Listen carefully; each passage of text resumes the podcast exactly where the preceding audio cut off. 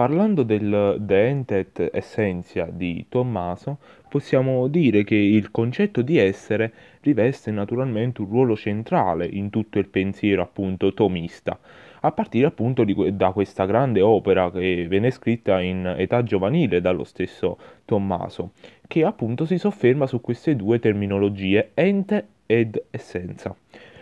Nonostante sia un'opera composta appunto nella fase più giovanile dell'autore, come detto prima, questa è una delle opere più grandi della dottrina ontologica tomista, anche nelle fasi successive dell'evoluzione del pensiero dello stesso autore.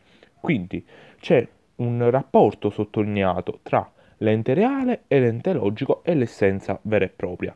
Allora, l'ente reale è ciò che è, rappresenta quindi l'oggetto specifico dell'analisi tomista.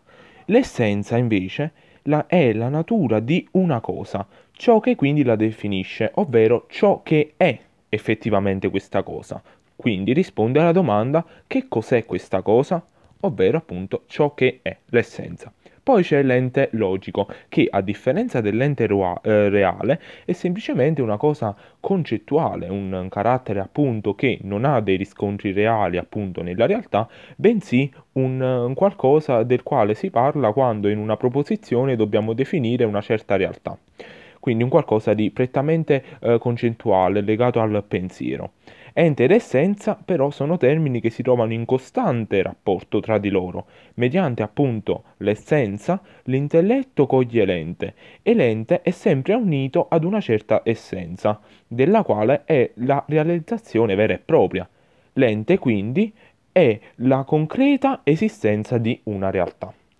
Ora, dov'è che ente ed essenza si trovano in rapporto necessario? Si trovano in rapporto necessario in Dio stesso e contingente, contingente significa necessario appunto, all'interno delle creature. La loro essenza infatti però non implica l'esistenza. Ora ci arriviamo. Allora, anzitutto diciamo che cos'è questo contingente? Allora, il contingente è il rapporto tra il possibile e il necessario. Poi, se l'ente quindi è l'atto di esistere di una certa essenza, in Dio tale rapporto, per forza di cose, visto che Lui è proprio Dio, ciò che è superiore, questo rapporto deve essere costante e perfetto, mentre nelle nature che non hanno naturalmente la stessa essenza di Dio non può esserci questo rapporto eh, perfetto. Questo significa che in Dio l'esistenza, ovvero l'atto di esistere, eh, vivere in pratica, no? Questa esistenza è legata al vivere, è collegata all'essenza, però questo in Dio.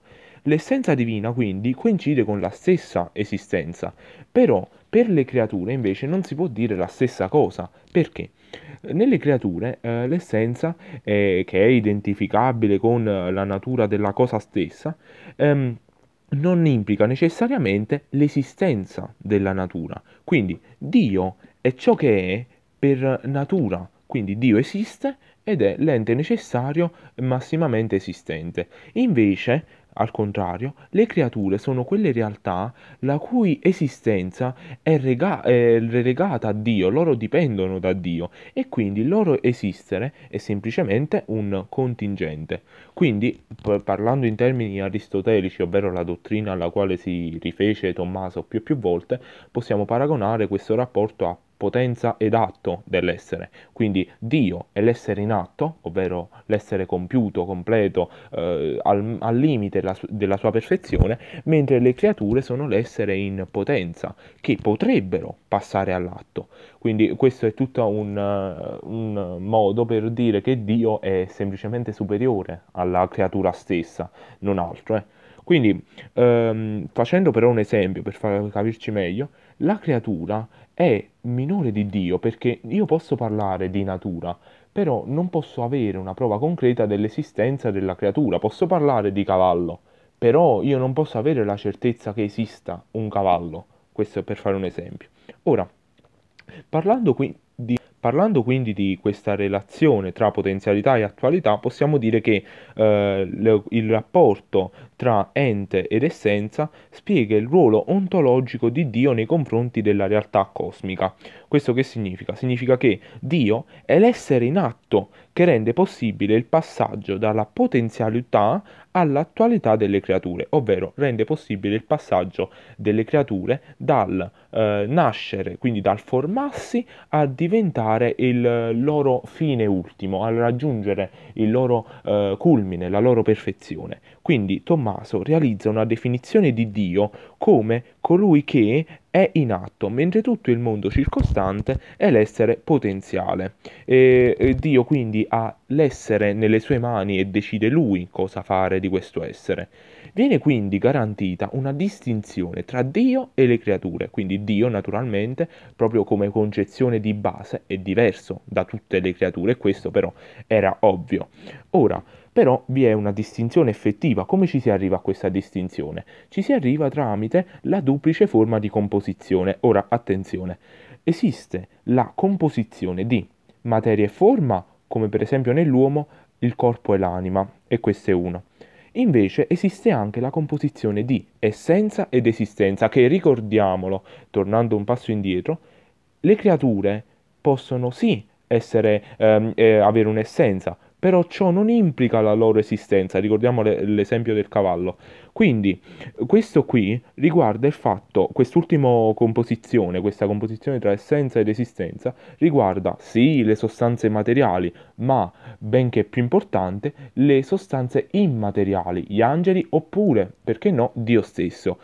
Poi, in questo modo, Tommaso eh, evitò di ricorrere al dover spiegare eh, l'effettiva eh, unicità dell'essere divino e quindi lui fonda la definizione della natura divina come ciò che è l'essere per l'essenza. Questa è naturalmente una ennesima ripetizione del fatto che Dio è l'essere fatto e compiuto. Ora, eh, tutto questo ragionamento come l'abbiamo avuto? Basti sapere che l'abbiamo dedotto razionalmente, Tommaso lo dedusse razionalmente. Perché? Perché lui capì che era necessario che vi fosse appunto un essere necessario in grado di spiegare l'esistere delle creature stesse. Quindi è necessario che vi sia un qualcosa di superiore che riesce a eh, contenerci tutti nella propria esistenza. Ora, questa questione introduce quindi il problema del rapporto di analogia che tratteremo tra poco, ovvero un rapporto tra creatura e Dio e quindi il problema delle forme e del metodo di dimostrazione dell'esistenza stessa di Dio. Ma ora ci arriviamo. Allora, Tommaso eh, utilizza la teoria dell'analisi sui rapporti tra i termini elaborata da Aristotele. Ricordiamo naturalmente che Tommaso si rifece moltissimo alla filosofia aristotelica, ergo ci sono molti elementi come abbiamo visto, atto e, e potenza, ma anche ora, ecco, la teoria dei termini. Allora abbiamo, attenzione, la sinonimia, ovvero due nomi hanno forma diversa ma identica definizione, ad esempio Aristotele oppure il filosofo di Stagina sono la stessa cosa, detta in modo diverso, ma sono la medesima cosa. Poi eh, abbiamo il rapporto di omonimia, quando due nomi hanno forma identica ma differente definizione, come per esempio eh, possiamo dire la canna da pesca oppure la canna di bambù, diciamo sempre canna però utilizziamo delle accezioni differenti. Poi abbiamo il rapporto di paronimia, quando due nomi sono l'uno dipendente dall'altro, quindi una sorta di similitudine che vi è tra questi due nomi, anche se rimangono differenti e distinti. Eh? Attenzione, come per esempio il concetto di salute. Io posso dire questa, um, questo cibo è sano e poi questo corpo è sano, uh, un colorito sano. Sono due accezioni differenti che però indicano sempre l'essere sano appunto del, dell'organismo. Però ora eh, arriviamo quindi a, al nostro fine. Allora, la sinonimia, ovvero la prima, arriva a delle proposizioni univoche, quindi non vi sono equivoci. L'omonimia invece, visto che noi abbiamo eh, usato la stessa parola per indicare due cose diverse, può portare ad equivoci e a fraintendimenti. Invece la paronimia, l'ultima, quella della similitudine, appunto non arriva né ad equivoci né a dei concetti univoci, ma quindi semplicemente ad un concetto di simile, essere simile, non uguale, badate bene, simile. Ad, allo stesso modo, eh, con la dottrina dell'analogia, Tommaso spiega il rapporto tra Dio e il mondo come similitudine che richiede appunto una relativizzazione del valore degli attributi. Questo che significa? Significa che l'essere divino e l'essere creaturale sono dei termini che sono in rapporto di paronimia, perché sono simili ma è una somiglianza imperfetta, non abbiamo una somiglianza perfetta, quindi si raggiunge l'analogia. L'analogia appunto è proprio questo essere simile, ma non uguale, non analogo.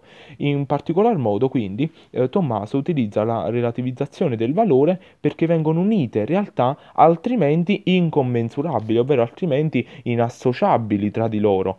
Ad esempio, in questo caso, Dio pieno, infinito, completo, perfetto, tutti gli aggettivi che vi possono passare per la mente potete darli a Dio, ovviamente aggettivi positivi, eh, e, e, poi la creatura, la quale è semplicemente finita e limitata, vive in un mondo eh, limitato, finito, eh, che cade a pezzi, quindi non è assolutamente ehm, eh, accostabile alla figura di Dio.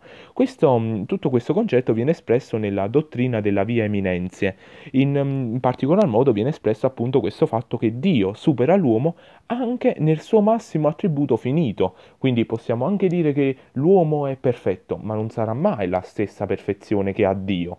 Eh, infatti il creatore è superiore e più perfetto della realtà finita stessa e quindi l'uomo non potrà mai conoscere Dio nella sua completezza.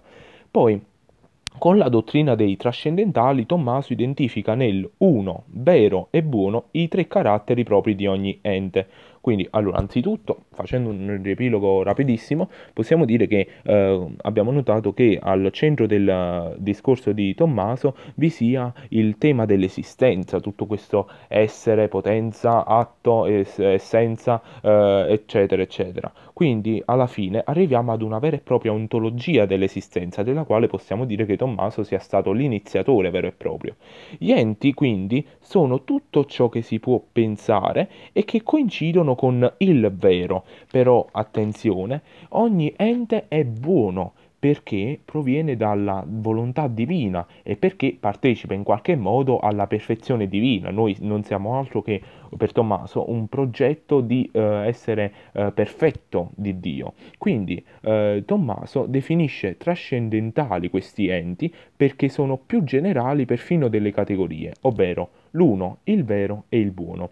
Allora, l'uno ehm, eh, afferma la natura indivisa di ogni ente, poi il vero, quindi la verità, regola il rapporto tra eh, l'ente col pensiero e invece la bontà esprime la relazione dell'ente con la volontà stessa. Questo quindi è eh, ciò che possiamo dire eh, rappresenta l'importanza cruciale che la dottrina dei trascendentali ha nella riflessione tomista e dell'ontologia in generale.